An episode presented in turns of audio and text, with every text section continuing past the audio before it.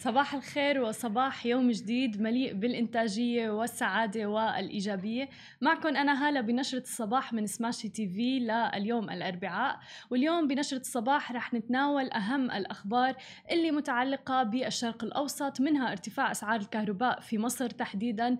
وأيضا بدنا نحكي عن تطبيقات مثل تطبيق كريم. وبالإضافة إلى ذلك بالنهاية وبالختام رح نحكي عن موعد إطلاق PlayStation 5 خلونا نبدأ بأول خبر معنا لليوم. اليوم عن مصر حيث أعلنت وزارة الكهرباء المصرية يوم أمس الثلاثاء أنها سترفع أسعار الكهرباء بين 17 وتقريبا 27% بداية من السنة المالية الجديدة 2020-2021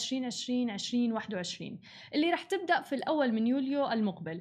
وأوضحت أيضا الوزارة أن رفع الأسعار سيشمل كهرباء المنازل وأيضا المحلات التجارية في مصر التي تستهلك حتى تقريبا 250 كيلو واط بالساعة شهريا بنسبة 4.3% طبعا نظرا للظروف الاقتصادية الحالية الناجمة عن انتشار وباء فيروس كورونا عالميا وإلى تخفيف الأعباء الاقتصادية على كاهل المواطن المصري تم مد أجل الخطة الخاصة برفع الدعم عن أسعار بيع الكهرباء للقطاع المنزلي لتنتهي بعام 2024-2025 بدلا من العام المالي 20 21 20 22 وهذا القرار اللي كان سابقا ولكن قرروا تمديده إلى 20 24 20 25 وعلى سبيل المثال جاء سعر الكيلو وات في شريحة الاستهلاك الأولى صفر إلى 50 كيلو وات ليسجل حوالي 38 قرش يعني حوالي 0.024 دولار. والشريحة الثانية اللي هي 51 إلى 100 كيلو وات ب 48 قرشا والشريحة الثالثة صفر حتى 200 كيلو واط ب 65 قرشا. وهي الشرائح الثلاثة بتمثل أكبر نسب اللي هي تقريبا خلينا نقول 60% من عدد المشتركين في مصر. وبدأت الحكومة في خطة إلغاء الدعم عن الكهرباء منذ يوليو عام 2014 تقريبا وكان من المقرر أن تستمر على مدى خمس سنوات لتنتهي العام الماضي قبل أن يقرروا بتمديد برامج الدعم حتى يونيو 2025 طبعا معظم الحكومات في الشرق الأوسط عم بيسعوا لدعم المواطن وأيضا بالمقابل دعم الاقتصاد في الدول العربية آه، بسبب تداعيات فيروس كورونا والجائحة آه، اللي كان لها تأثير جدا سلبي اقتصاديا على العالم بأكمله. وعلى الصعيد ذاته أعلنت العربية للطيران عن تسيير رحلات عودة جديدة من الشارقة إلى مصر أيضا وذلك لنقل المواطنين المصريين إلى وطنهم. وقالت أيضا الناقلة في بيان لها أن رحلات العودة الخاصة ستقلع من مطار الشارقة لمطاري القاهرة الدولي وأيضا برج العرب بالإسكندرية بين 11 و 16 يونيو 2020 ويمكن حجز الرحلات عبر الموقع الإلكتروني لشركة العربية للطيران وتؤكد أيضا العربية للطيران على التزامها بدعم طلبات تسيير الرحلات الخاصة الإضافية وتواصل الشركة بالتنسيق عن كثب مع السلطات المعنية في دولة الإمارات لاتخاذ الخطوات المناسبة في هذا الصدد.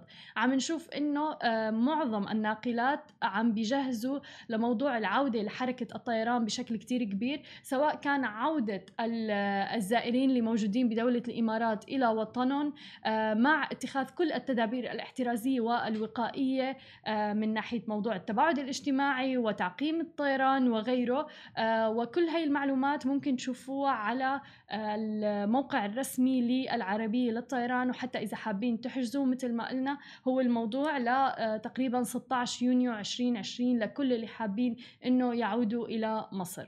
وإلى التطبيقات التكنولوجية وتحديدا تطبيق كريم حيث أعلن مدثر شيخة الرئيس التنفيذي لتطبيق كريم المتخصص بتقديم خدمات التوصيل من خلال سواء كان الموقع الإلكتروني أو حتى التطبيق على الهواتف المحمولة عم بدا التحسن في أعمال الشركة اللي تراجعت بأكثر من 80% في مارس وأبريل الماضيين.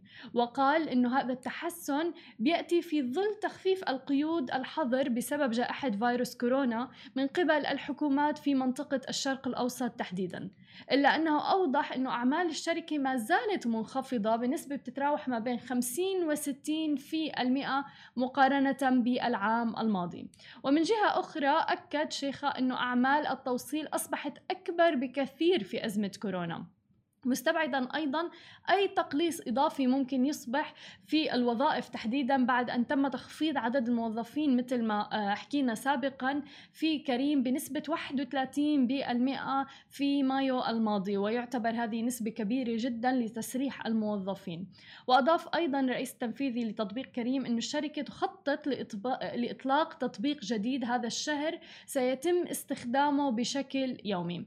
للأشخاص اللي نزلوا تطبيق كريم في update أصلا صار عليه وصار فيه deliveries صار فيه نوع من التوصيل. يعني حتى إذا أنتم حابين إنه to pick up something أو شيء يجيكم على uh, البيت فممكن عن طريق تطبيق كريم صار موجود فيه ديليفري صار موجود فيه الطعام وحتى خدمات uh, التاكسي كلياتها موجودة بتطبيق uh, واحد.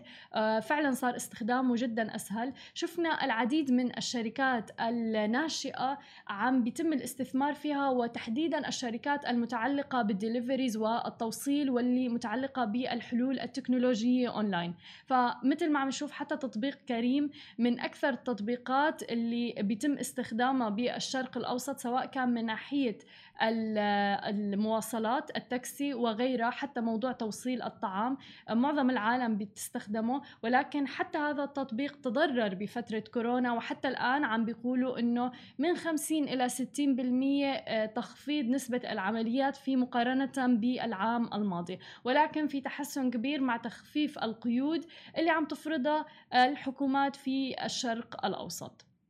وإلى عالم الألعاب الإلكترونية وال video games بعد طول انتظار أعلنت سوني انها ستطلق يوم الخميس تقريبا الساعة 12 ليلا بتوقيت الخليج إصدار PlayStation 5 ودعت الشركة لمشاهدة الكشف عن منصة PlayStation الجديدة عبر Twitch أو يوتيوب.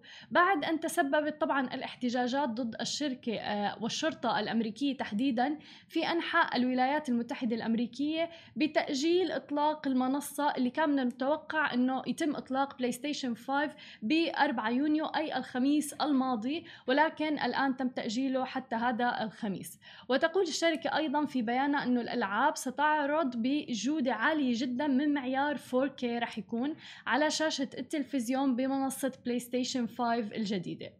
ويضاف أيضا إلى جهاز التحكم اللاسلكي الجديد DualSense لديه راح يكون مزايا هائلة جدا في الألعاب ذاتها آه، حيث ستقدم أيضا عناوين الألعاب الجديدة من مختلف استديوهات تطوير الألعاب الكبيرة والصغيرة قدرات غير مسبوقة في عالم ألعاب الفيديو. ورح تعرضها الشركة على مدى ساعة كاملة يوم الخميس. وبالإضافة إلى ذلك بلاي ستيشن 5 ستعمل بمعالج من عائلة AMD وهو معالج Ryzen بآخر التقنيات الحديثة وبالتالي سيكون المعالج سريع جدا. وأيضا ال graphics رح تكون قريبة للواقع بشكل كتير كبير بسبب دقة التفاصيل. فلكل محبي ال video games والألعاب الإلكترونية بلاي ستيشن 5 رح يتم إطلاقها يوم الخميس الساعة تقريبا 12 ليلا بتوقيت الخليج فاستمتعوا. هذه كانت كل أخبارنا بنشرة صباح لليوم. ما تنسوا تتابعونا على كل مواقع التواصل الاجتماعي الخاصة ب Smashi TV تسمعوا البودكاست تبعنا وتنزلوا ال application نهاركم سعيد.